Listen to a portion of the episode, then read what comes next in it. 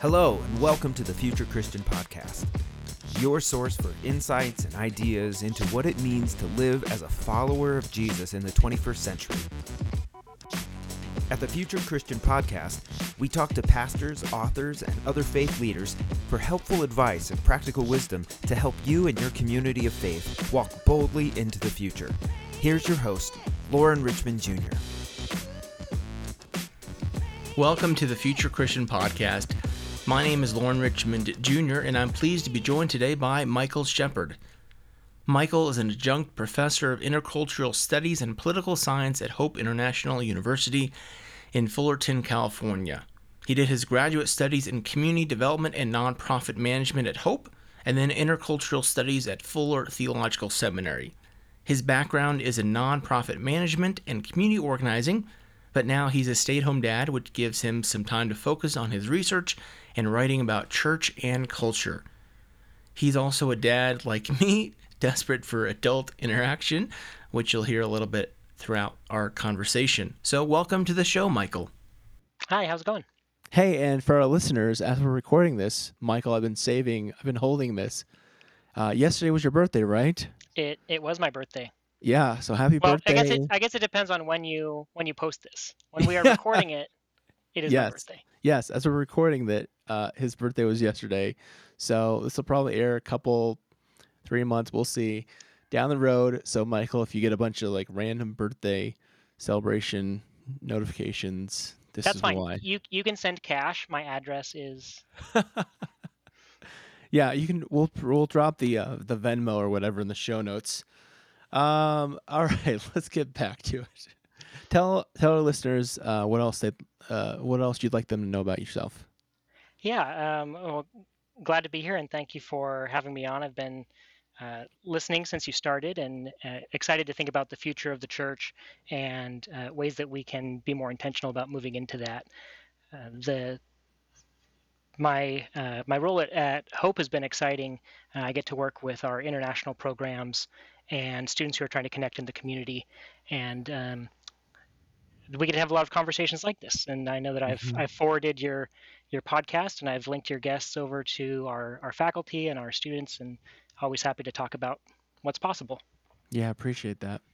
Um, talk a little bit about um, your, your story of faith, how you, what what that looks like today, and what it looked like in your in your youth, how you came to Christ, I guess. Well, that's always an exciting question. Um, Yeah. I I uh, w- I grew up in, in a family that was around ministry, and I I was I was telling someone the other day that my dad was a bit of a mad scientist of a Sunday school teacher, Mhm. and uh, like a lot of teenage Christians, I got really into apologetics, Yeah. and and uh, my my dad saw that happening, and he assigned me Marcus Borg's Meeting Jesus Again for the First Time oh yeah. as Yeah. kind of kind of kick my butt and get me to stop being so apologetics driven. Hmm. um, and th- th- he's a mad scientist, I say, because we went we went on from there. We read um, Dietrich Bonhoeffer's Cost of Discipleship, and then Mm, Brennan mhm. Manning's Ragamuffin Gospel. So that that was what I would have been like 16, 17 um, with that, and all of that kind of put in my mind um, a sense of of call to the church and ministry, and I, I had met alumni from Hope, and I was excited about what they were doing, innovating in ministry and doing some neat things. Uh, so I moved from very rural Oregon to Orange County, California, which was a bit of a culture shock. um, We'll talk about that later, probably. But uh, Yeah. um, and yeah, got met up with great faculty, great students um, that I was able to to, to be with, um, who were thinking about how we can do ministry differently and um, how to live our faith in ways that um, really bring us bring us life, um, not just not just doing the things that we had had always done, and that um, has kind of taken me twists and turns. Um, thought that that I would be doing missions work, um, but hmm when we graduated, my spouse and I, we both got jobs working at non-Christian nonprofits in Orange County, which is not where we Mm. thought we would be. Uh, Yeah. But, but that took us um, into a into just a different context for for living our faith in ways that weren't church-based, um, and and being introduced to wider ways to understand who we are and and how we live faithfully. Awesome. Now, Michael, when you say, I'm guessing we're similar in age here. When you say like getting into apologetics, like I think of like Josh McDowell, Evidence to Demand a Verdict. Yeah, I read that. Uh, Case for apologetics. Ca- Case for Christ. Case for um, Christ. Yeah. and I, I just remember like um, uh, that I had th- there was such a there was such a desire for there to be like this rational proof for Mm-hmm. Christianity that um, I'm I'm glad that I was uh, maybe I was inoculated from Mhm. that um, that so I teach world religions now um, and whenever I meet folks who are in that stage of you know how, how do you prove Christianity or how you disprove someone else's religion um, they find out I teach world religions and they want to like we had someone over um, at our house at a party one time and and he was asking me like what do I say to people who are Hindu to Hmm. prove that Christianity is true? Like, what is the what Yeah. is the one sentence that is like mic drop moment, walk away, Yeah. and yeah. they're going to convert? And is like it just kind of reminded me like how how far off like interfaith encounter is Mm-hmm. versus this idea that we've had about Christianity that that you can prove it true somehow, um, Yeah. and and that you can prove it true in in a laboratory or on the page, and that that's going to produce results when faith that is healthy, Christianity that is healthy, has to be lived out, and it always will be ambiguous. But there's so much more freedom in that. There's so much more freedom in not having to Yeah. have a faith that relies on this perfect logical argument or um, constructing the straw man's exactly to uh, So to, to always your win. dad really, your dad really did kick your butt when he gave you Marcus Borg. He did. I, I think that he like I, I don't know how much of it was like punishment payback for having a teenage son? And how much of it was just his like his nerdiness about like finally someone I can talk to. But no, it was I mean he he's he he he's always been um, someone who has taken an inclusive look at at faith. And so it's a, a great model for like what ministry looks like with without having to be right without having to be hmm. without having to hold power or having without having to hold intellectual power over someone else and that's what i see a lot of apologetics now is trying to create and hold intellectual power over someone else and that's just wow, we could. there's a lot that we're going to talk about talking tonight that. talking about Yeah. talking about lots of things so i'll come back Come back to that if we have time. I'm writing that down. I'm writing that down. We'll talk about a spiritual practice that's been meaningful for you or you might recommend to others. Yeah, uh, well, th- the main thing that that um, we've talked about, and what we're going to be talking about today, is uh, contextualization, and uh, a lot of that I, I picked up while I was at Fuller, while I was studying world Christianity, and a spiritual practice that um, has been really meaningful for me the last um, ten years at least has been reading contextual theology and um, biblical studies f- from cultures that aren't my own. Um, Mm-hmm. and appreciating the insight that that people have who are reading reading scripture who are thinking about theology in their own their own language and their own their own perspective um, it, Mm. it gets me out of my echo chamber and it gets me Yeah. out gets me away from from um, the privilege that I carry about how how the Bible has always been presented or how how theology has always been presented um, so that that's the spiritual practice that I've I've developed is is really spending time um, with perspectives outside my own. Um, the what where that has turned up a notch lately has been reading other people not just for insight, um, not not just trying to take away what's good from them, or to you know claim that I have greater like I don't Columbus their insight, Mm. um, Mhm. but but thinking more about how does this move me to action when i read Hmm. something when i read liberation theology from Mm-hmm.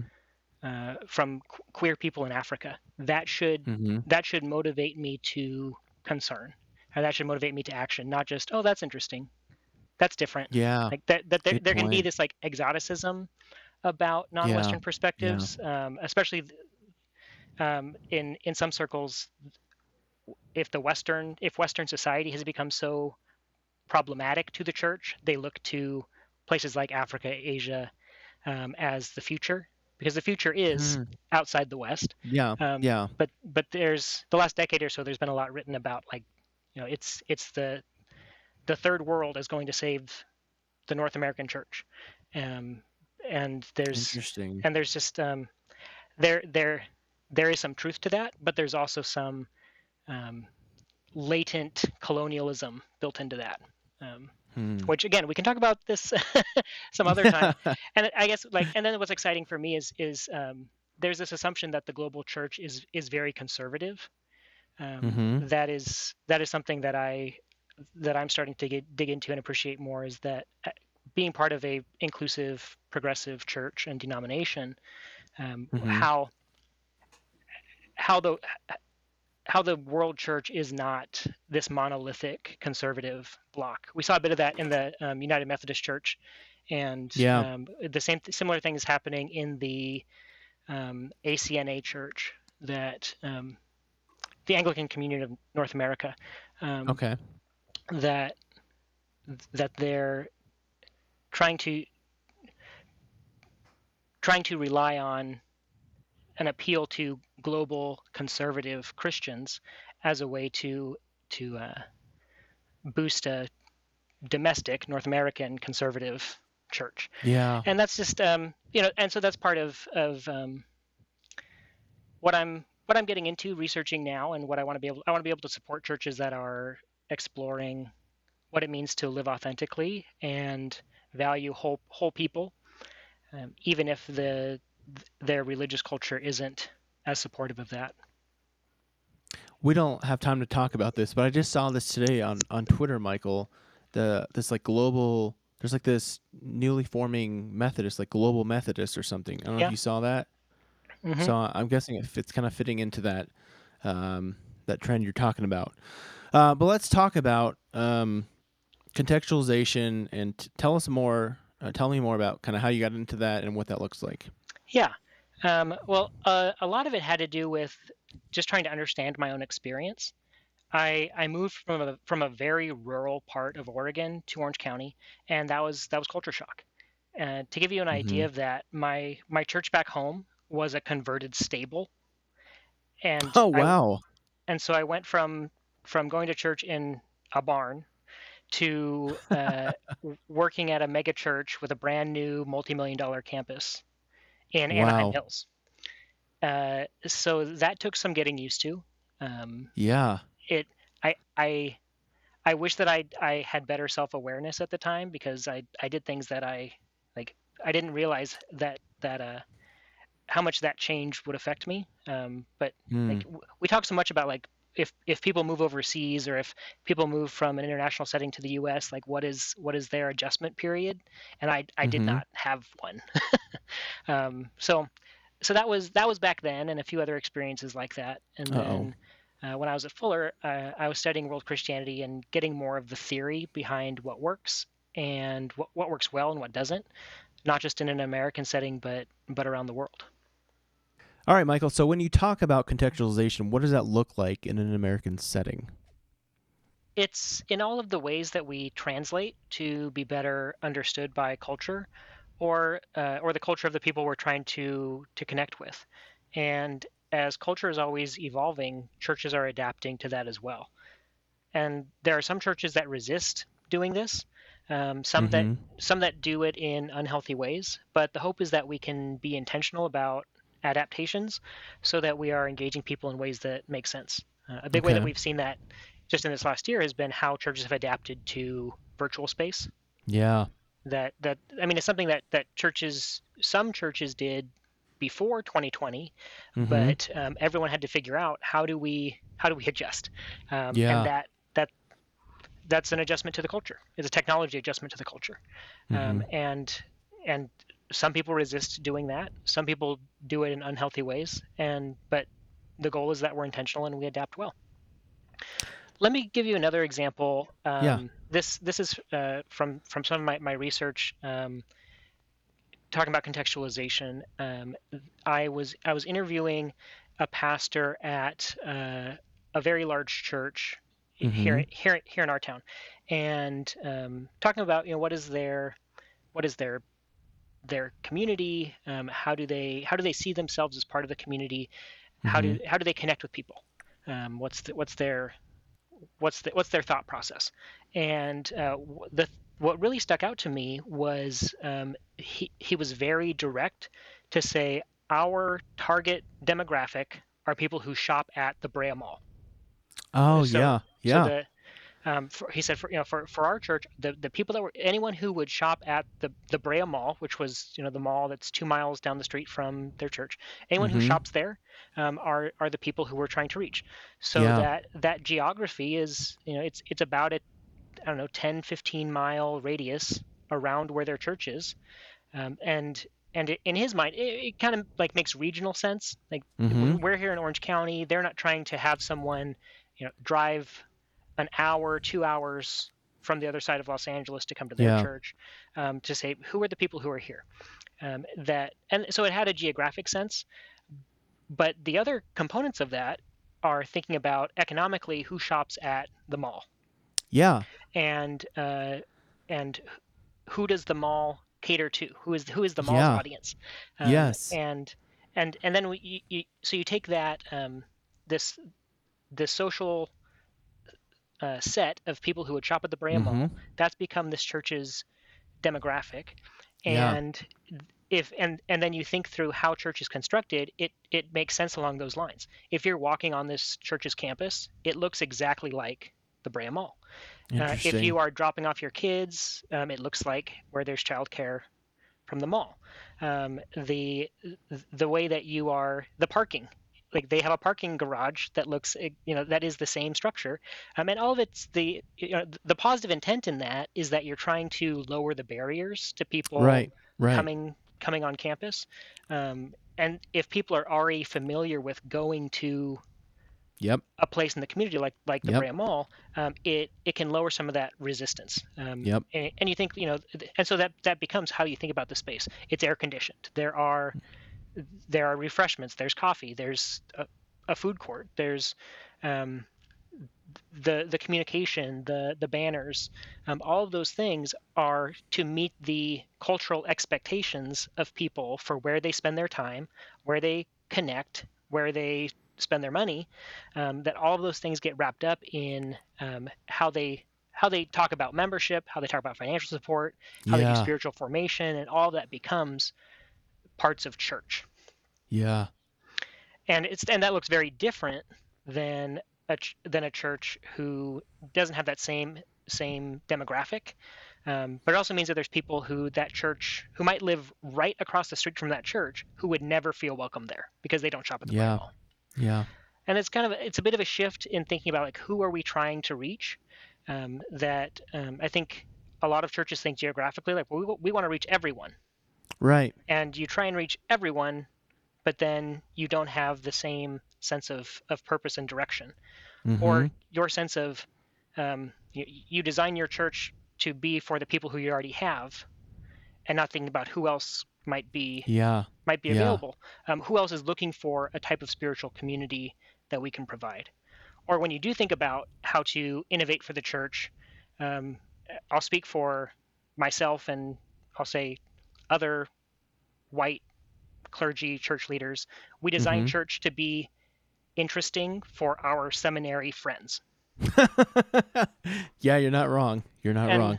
and but, but really like those are some of the people who we have the closest relationships with and some of the people Mhm. who, who have we have the most connection to and understanding of Yep. it takes a lot of work to understand your community yeah. and it takes a lot of work to understand people who are not similar to you and yeah. and and if if if christian community has been something that's that's a, a big deal to people um, that's a major part of formation being able to communicate to people who don't already have that is difficult Yeah. um, we build Yeah. churches for people like us, and that's um, I mean that that really is what um, trying to do contextualization well is trying Mm-hmm. to to get at is how do we understand other people for the purpose of having healthy spiritual community for them. or uh, Yeah. sorry, not not for them as if we're we're just performing this, but like, how do we have this healthy community together? When it's Right. really when it's Yeah. really healthy, there's th- th- there's there's a community that forms together between uh, between these these sides, and and that's where um, the the theory that's behind it um, has has been interesting to dig into.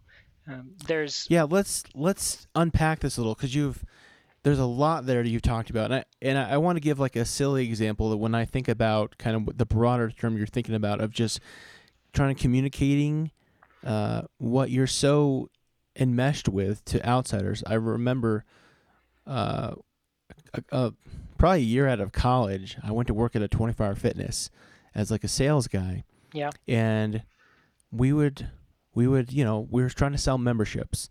So every day people would come in and i try to give them a pitch about why they should th- plunk down 125 bucks uh, to buy a membership.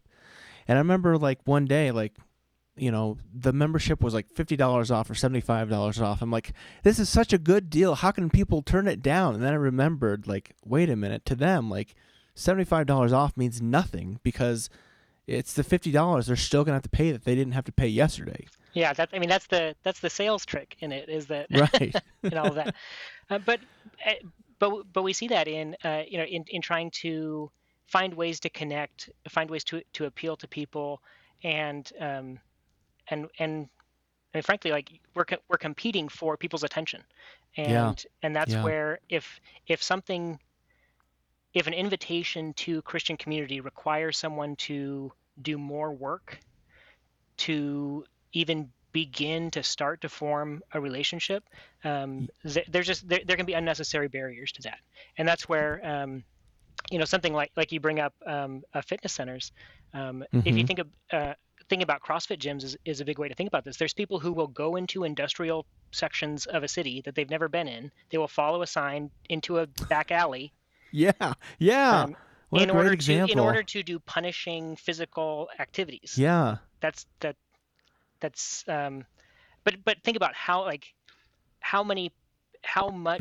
people have to yeah how many barriers there Yeah. are to get to the point of of find but people find a community there and when you find Mhm. a community there then you, like you're, you're trying to to pull people into it. it's like th- that i mean that crossfit might be one side of that equation the other side would be like uh i mean i don't want a a um a, a franchise gym whose whose whose Yeah. name is well known i, I don't want to get you Yeah. in trouble with like naming having to pay for royalties but um who would like put who would who would want to put their their gym at a you know, major cross streets have big windows big signs in the Brea Mall in the Brea Mall. Yeah, that that um, yeah and that I th- I mean that it, we can do kind of a comparison to think about churches. Like, are we are there churches that that their community, the power of community is so strong that you will cross all those barriers? We like to think that we have a strong community like that, or do you Yeah. do you try and have a, a, a bigger front door so that people can find it?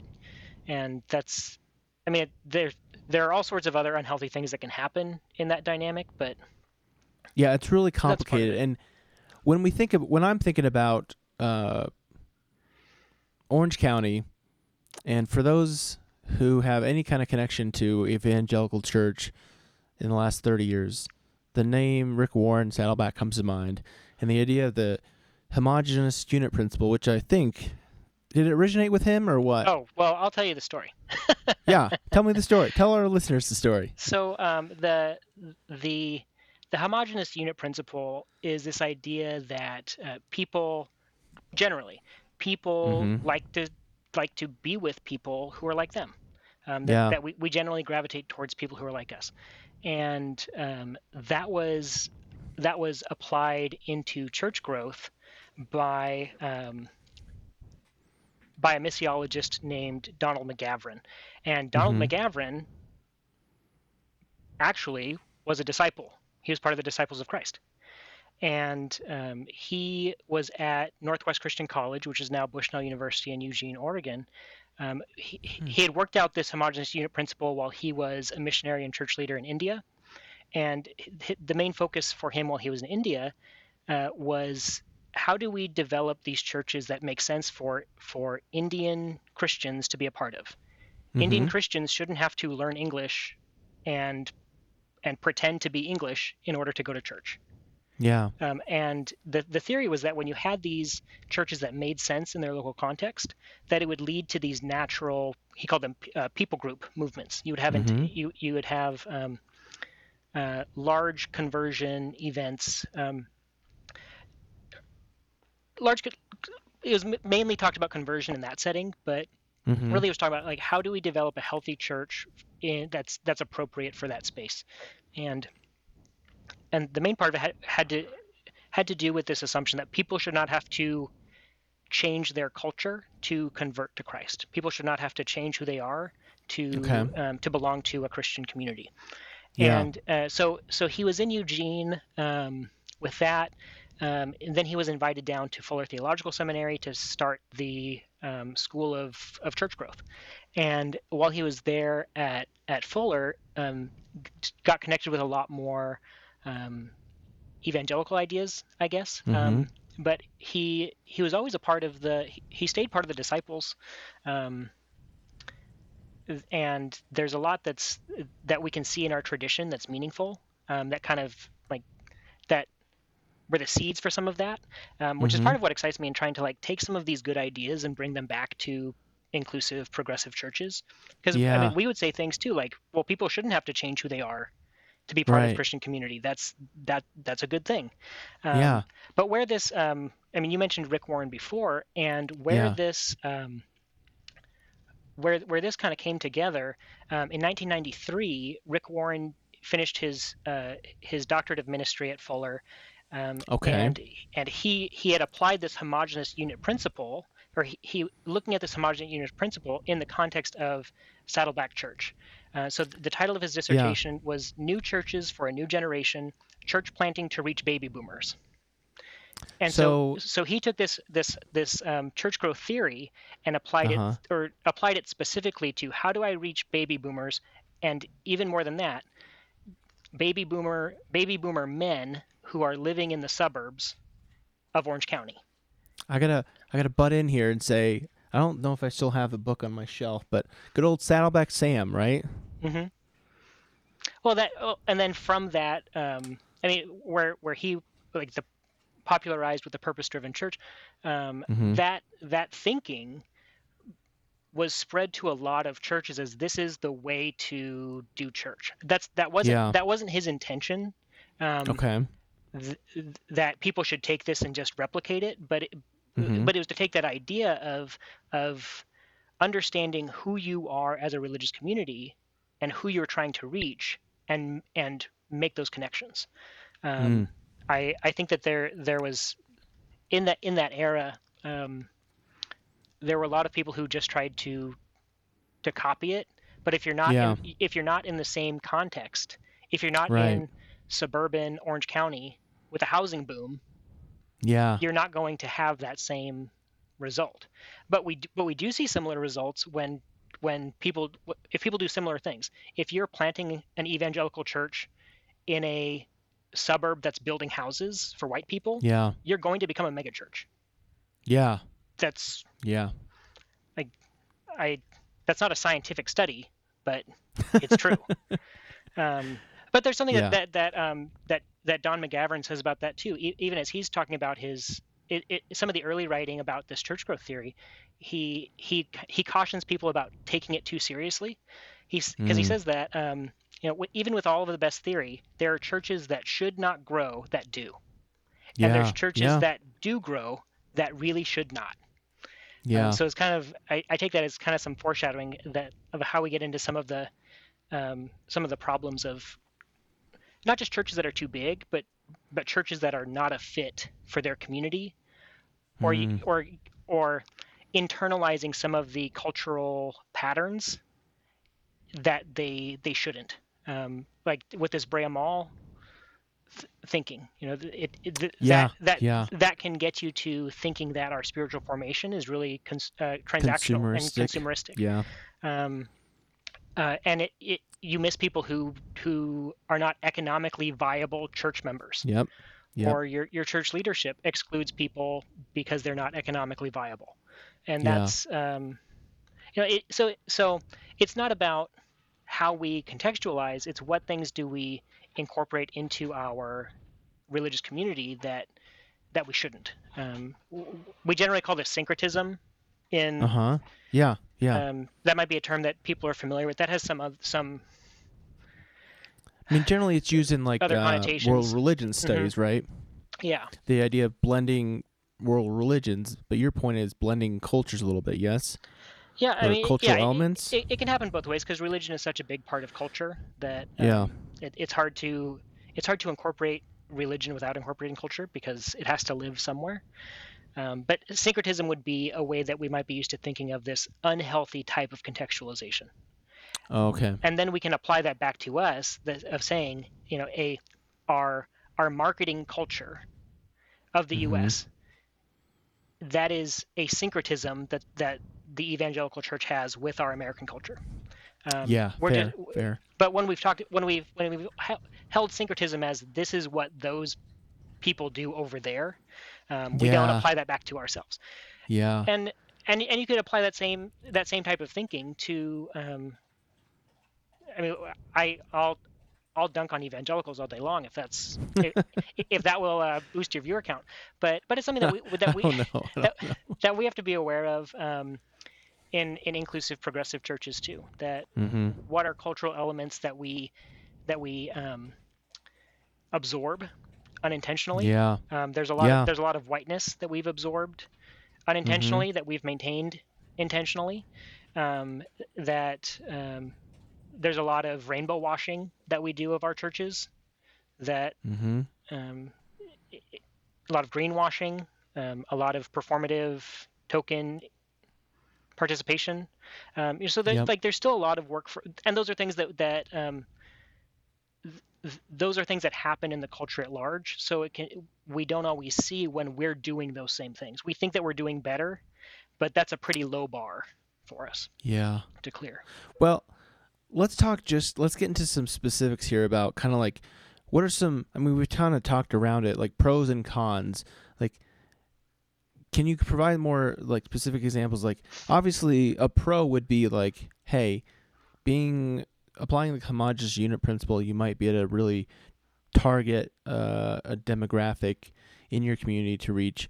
A negative would be you're you're excluding Yeah. by you know b- by principle you're excluding someone else potentially in your community so talk to more about some of those pros and cons Yeah. uh, and then maybe like how, where does this get off the rails um, well, I, you know, I think a, a beneficial part of it is is being more intentional about the desire to invite people to healthy Christian community, Hmm. and that is, um, I think, part of of what we have in our in our progressive Christian spaces is we assume that people already know that they're welcome.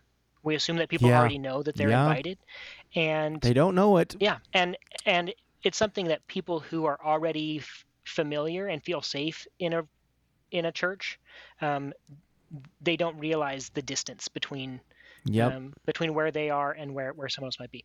So um, so so thinking along these lines helps you to see what what, what you're missing. Um, mm-hmm. it helps you to think about the barriers that you have. Um, we had this at uh, when we started going to to, uh, to, to our church. Um, we had two young kids, and Mm-hmm. there was there was one other um, uh, mother with a young child who was part of the church. Um, mm-hmm. there there were a lot of people who were empty nesters, and Mhm. and they loved kids. They loved having kids in church. They just hadn't had Right. kids in church for such a long time, or Yeah. um, and and the um, the one mother and daughter who were there. Um, were were so tightly knit in that community that it was like having aunts and uncles um, and and grandparents oh everyone there. yeah Um, yeah but the so the being able to think about what are the barriers to a young family starting to come to our church mm-hmm. um, that mm-hmm. that they would kind of fall back on like oh like well we used to do this in the 70s well, yeah what a parent is looking for in 2020 2021 is not what Yeah. parents were looking at in 1970 um, but and so it, that it took some intentionality to to unlock that desire from people in the congregation to like you say that you really want us to be here but we we don't know until you show us.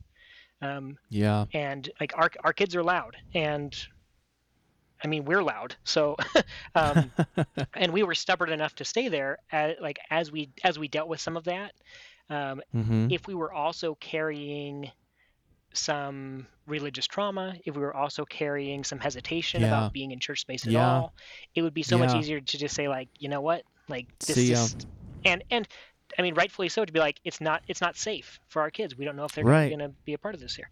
Um, so there and so that so that'd be part of like if if if the people that you are trying to connect with are are people who would have young kids um, Mhm. that's something that you need to be mindful of how do we connect with with this and um, to, to i mean there can be so many examples from from megachurches because i'm in megachurch central here but there's Yeah. there's a um, there's a church next door uh, sorry in the next town over um, their whole children's department was designed by um, contractors for disney Wow. and so th- Wow. because part of their thinking is if kids are excited to come to church, if kids are Yeah. asking their parents to go to Yeah. church, then the parents are going to Yep. come.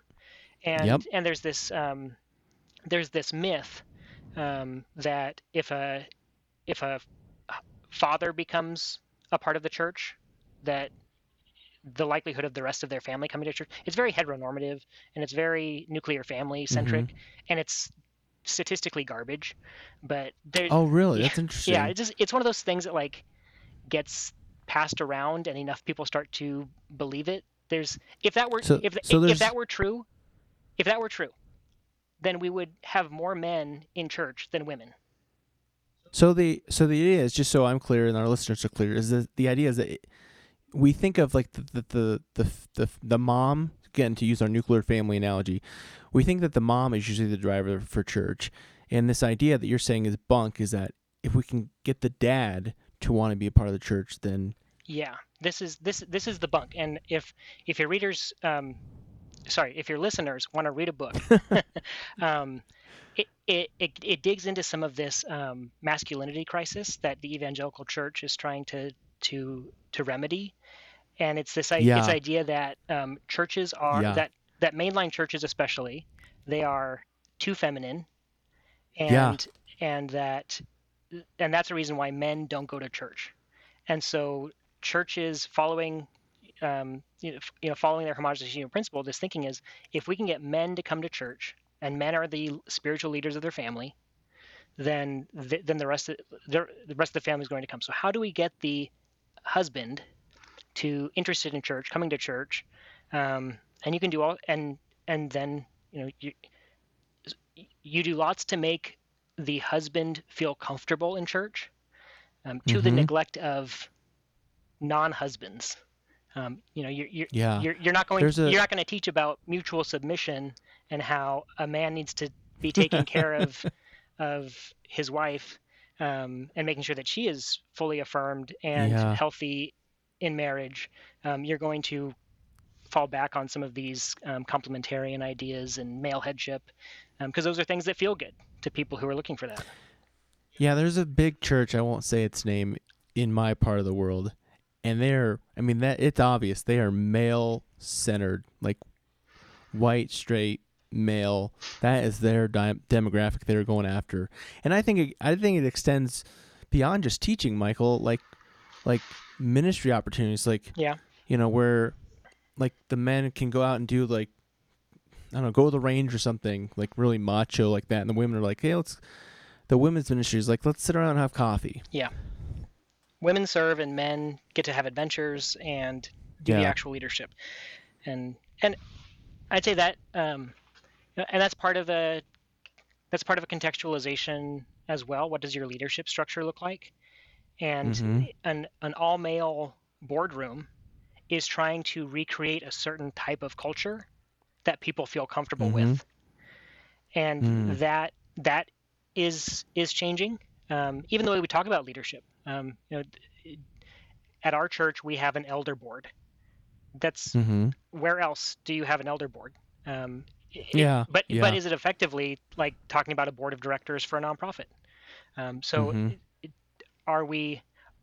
Do we adapt to say we have a board of directors because that's something that makes sense to people who are not already Yeah. churchy. Yeah. Um, yeah. do we have uh, um, and and how do we invite people into leadership opportunities like Right. that we we've sanctified committee structure and Mhm. um, rules of order for Yep. for for meetings when that's a really foreign concept and for people Yeah. for people to be successful in that environment they have to learn a different language they have to learn a different culture and so that's part of how you could apply how you could apply this homogenous unit principle as well is are we requiring people to convert to our church culture in order to be a part of being here um, What a great way to turn it around. Yeah, that's a great principle. and the you know so, some some cons to this we've already talked about some of them you know you might hyper focus on a demographic and that leads you to do things that aren't that aren't healthy um, Mm-hmm. uh, you you won't know who you're excluding because it it looks like you're meeting your your goal. Um, it looks like Yeah, it looks like there's activity. There's people coming in. There's people who are are finding meaningful spiritual community um, but you don't see who's missing. Or when there when there is a problem um, it's easy to just try and remove that remove that person who's causing a problem and assume that someone else Mm. will be available who can meet their need and it's a way to kind of um i don't know like y- you can focus so much on yourself and l- let other let other churches handle your or carry water for you that like um, I think about I think Yeah. about um, our own church, and there's probably you know a lot of a lot of um, progressive churches are like this. How many people, how many ex-evangelicals end up coming to church with us Uh-huh. who have this religious trauma that Yeah. now um, now a major part of our ministry is yeah. healing trauma and being Yeah. and I mean it's it's a blessing to be part of someone's journey in healing religious trauma But it's and a lot it, of and work. it, yeah, and it, and it's something that um, like it would be better if the religious trauma just didn't happen. but Yeah. but yeah. um, so so you the but if we exist in a if if in Christianity we exist in an ecosystem and you have forgive this anal- analogy, but like if you have someone who's polluting the stream upriver and we're Mhm. fishing downriver, that we're not in a situation to be to be um, responding in, in, in the best way that we can.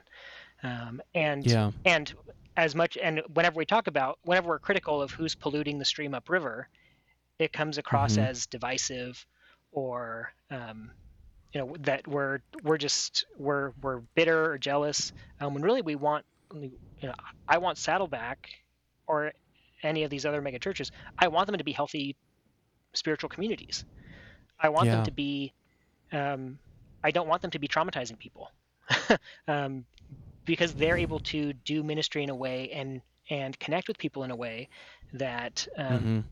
th- that our church doesn't like w- we can be different um, and still Yeah. and still be um, be connected in, in purpose and that's uh, you know and and then you can we can see how um, you know this desire to connect with a specific group of people it can lead you to some strategies um, for for um, in recruiting and assimilation is is the term for it Mhm. um, Mhm. and you know I, I know a few people like their their their their job title is pastor of assimilation Yeah. and it it sounds like this sci-fi Borg concept yeah. um, yeah. and it but it's something that that I I think about how much like it's it's a good idea even if the word is wrong like how do so how, how do we help people see that they belong to this community how do we how Mhm. do we help people connect with other people who are part of this church um, the so one of the things I'm working on um, with our church are just some of the materials to do that in a more intentional, streamlined way.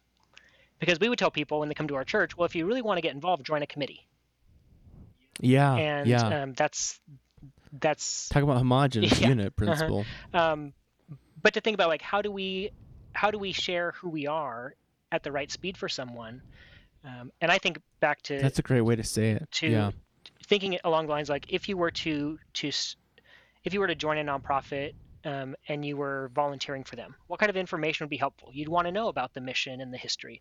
You'd want to know about finance. You'd want to know who the who the, the leaders are and who where you're supposed to be and what time. So like there is an expectation that people will communicate these things, and that we can Yeah. communicate these things without scaring people off. Um, Yeah. but I think we get into we get into some other um, uh, some other issues as we start start to drill down into these um, homogeneous unit principles. Um, we might think about demographics um, like shopping at the Brea Mall, but um, you Mhm. we have um, you know ways that we segment marketing already, like soccer moms, NASCAR dads. That was a big part of Yeah. um, past elections. Um, that I mean, churches can get granular in, into exactly who they're trying to reach in that regard. Um, but something that that we've started to see more take off is how churches are using data mining and algorithms to find people who are likely to look for religious community, um, and Hmm. and some of that can be, you know, some of that can be useful, but it also gets into some some Mhm. kind of shaky ethical ground. Like if if you know that Yeah. someone who is Yeah.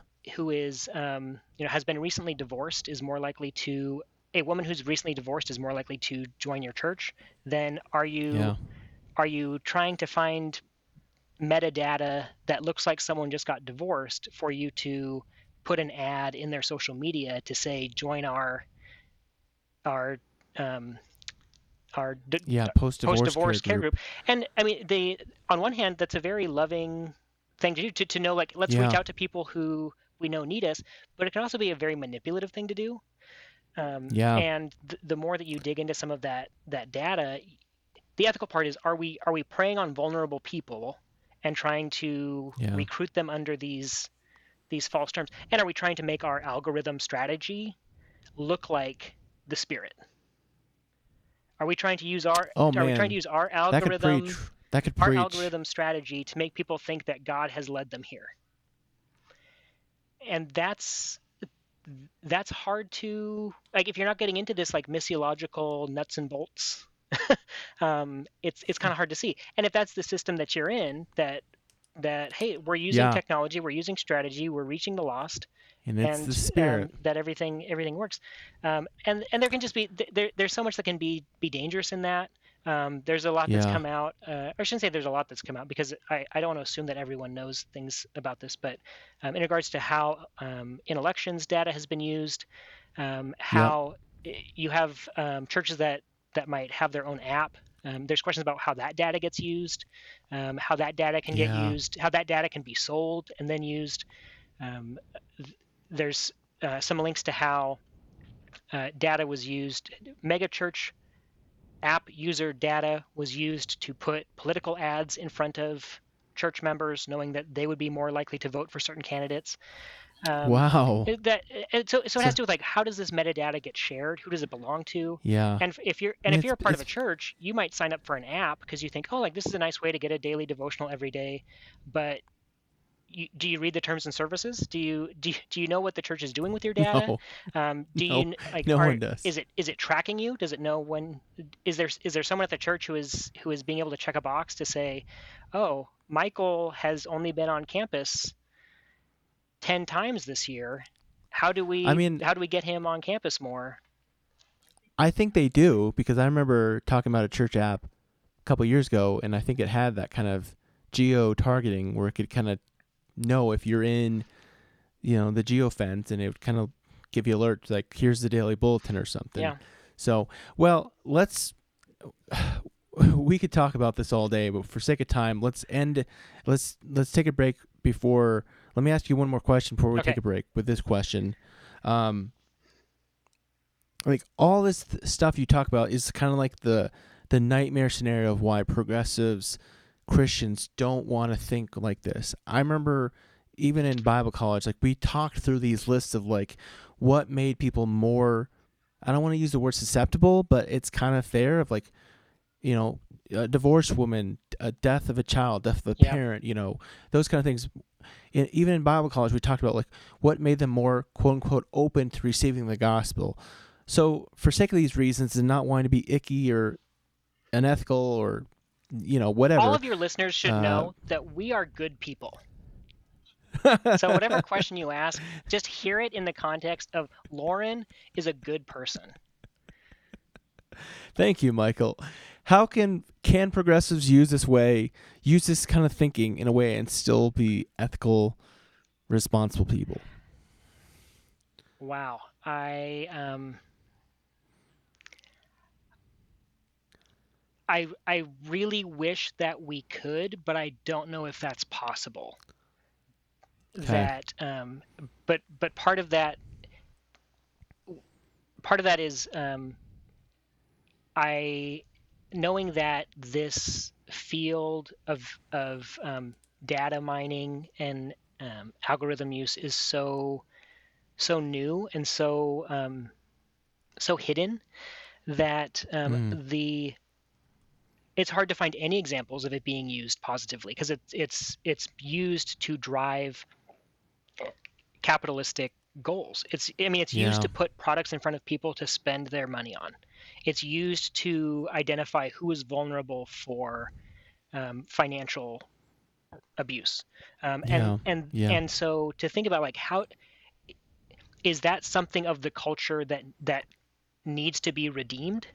Um, is that something th- about culture that is is possible to be redeemed? You know, can um, can dehumanization and oppression be used for the church? Um, Yeah. and there might be some short-term gains, but it's hard to see how those things, unless they are radically, systematically demolished and then rebuilt, um, it's hard to see that being used in a healthy, affirming, liberating way. I think there's, I think that there are some ideas that lead people to using Mhm. that tool, like the homogeneous unit principle or other intentionality, other other um, missional strategies that can be useful. But for that technology specifically, it's it's really hard to know that that's going to be um, that that's going to be something that can be a long term benefit. Yeah. Well, I, I hate to cut you off, but let's let's leave it there. Uh, let's take a break, and we'll come back with some closing questions. All right, we're back with Michael Shepard, and Michael I always tell people you can take these closing questions as seriously or not as you'd like to. Uh, but if you're Pope for a day, what do you want to do? What's your day like? Well, I um, this is an American centric answer, and I assume that that Mhm. um, you know by by Pope you mean I just have authority over the universal church. So um, the yes, yes. um, I I would man I Or would you, mandate you get to define it as you want Okay. to, really. I I would mandate that all churches willingly publish 990 financial forms. This is kind of a nerdy answer to like what I would do as a pope. Um, there's a lot of more fun things, but this is a it's a standard nonprofit financial disclosure that churches aren't required to do, but it would just bring so much to light about financial mishandling or bad governance. So much. Nonprofits do it already. Um, small nonprofits do it on a postcard. Um, it Yep. large like large nonprofits who can afford to hire auditors to, to do it can do it. Um, so you know it doesn't solve all the problems, but at least gets it out in the open. This 100% agree.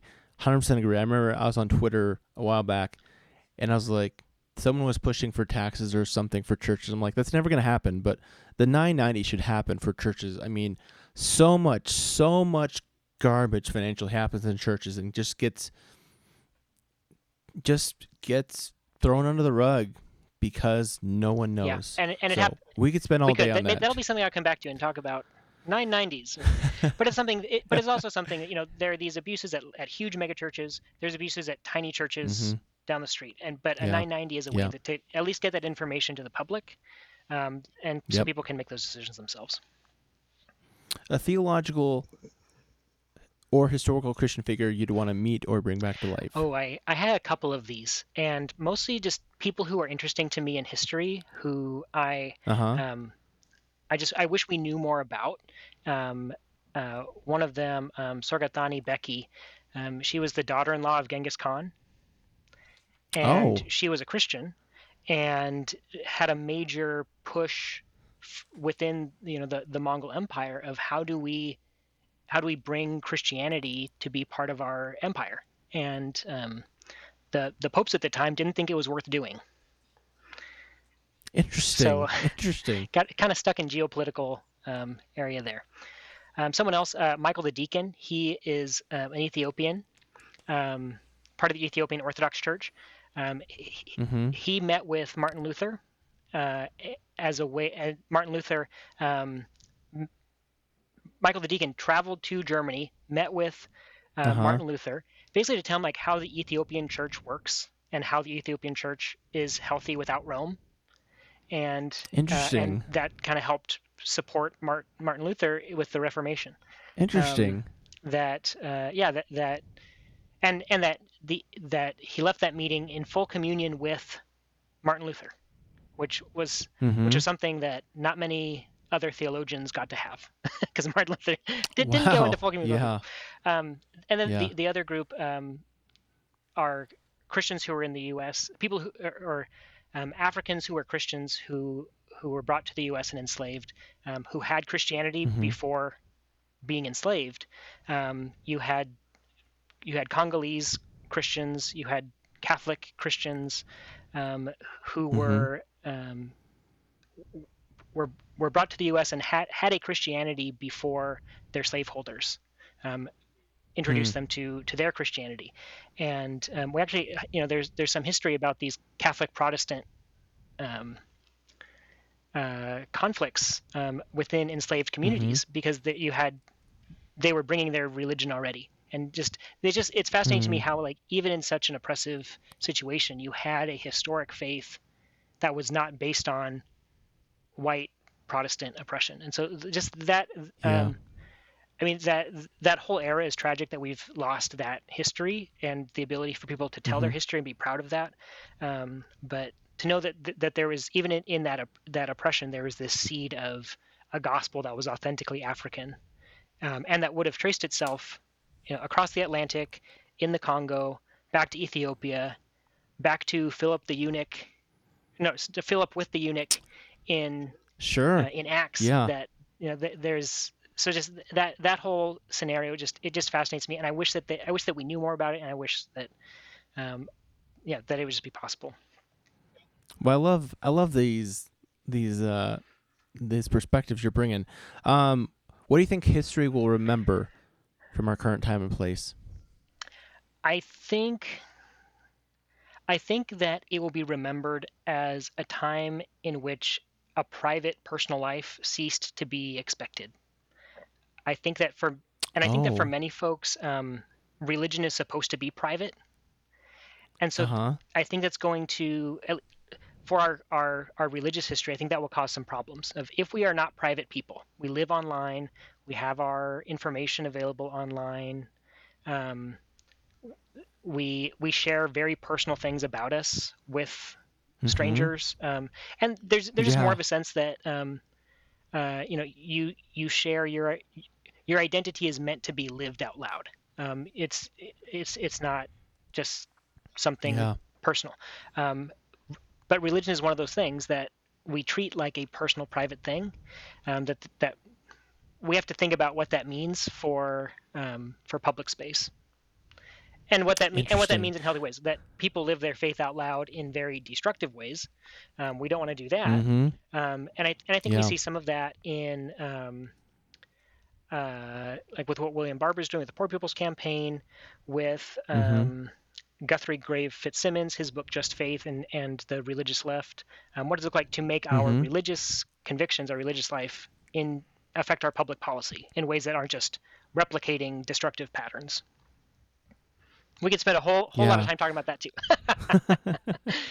All right, I'm going to spring this on you, um, question, Michael, because I've changed my question since I sent you these notes. Uh, what do you hope for the future of Christianity? Oh, I I hope I hope that we are able to become more more comfortable, more familiar with new questions. And Mm, I like. I there's just so much about our theology right now that are res- they're responding to questions from 200 years ago and those questions are based Yeah. on assumptions from 400 years ago Um, and Yeah. and as as our world is changing so much, um, I mean, climate change creates new theological questions for us, and Mhm. um, the more we understand about biology and neurobiology, the more we think about living beyond Earth. Yeah. Um, those are theological questions um, that we can't just read the Bible and have the answer. So that's you know I, I'm I'm so I'm hopeful that we become a little a little better with um, thinking new questions, not feeling like it's so that it, that it's so extreme. I mean, like our question tonight, like you know, can what should churches do with with data mining? We're not going to Mhm. open up the Bible and find Yeah. find the verse that tells us what to do with that. Um, I mean, you have to dig pretty deep to build a theological case for data mining, yay or nay. yeah, um, yeah. And so that's um, and so that's what so what what I'm hopeful for is where I see um, people asking new questions and having having the freedom to explore that in ways that um, that can lead us to new places. That's great. That's great. Well, for, uh, where can folks find out more about you? Um, I'm on uh, on Twitter. We'll probably link that some way in there, but it's at mchl Mhm. shepherd s h e p h e r d. That's probably the best way, and I'll have a link there to my my newsletter. Um, I'm working on a few projects right now, and um, a book proposal about uh, missiology of progressive Christianity. And so, if that's something that people are interested in, I'd love to connect more and uh, see where that takes us. Awesome. Awesome. Well, thanks so much for your time, Michael, and may God's peace be with you.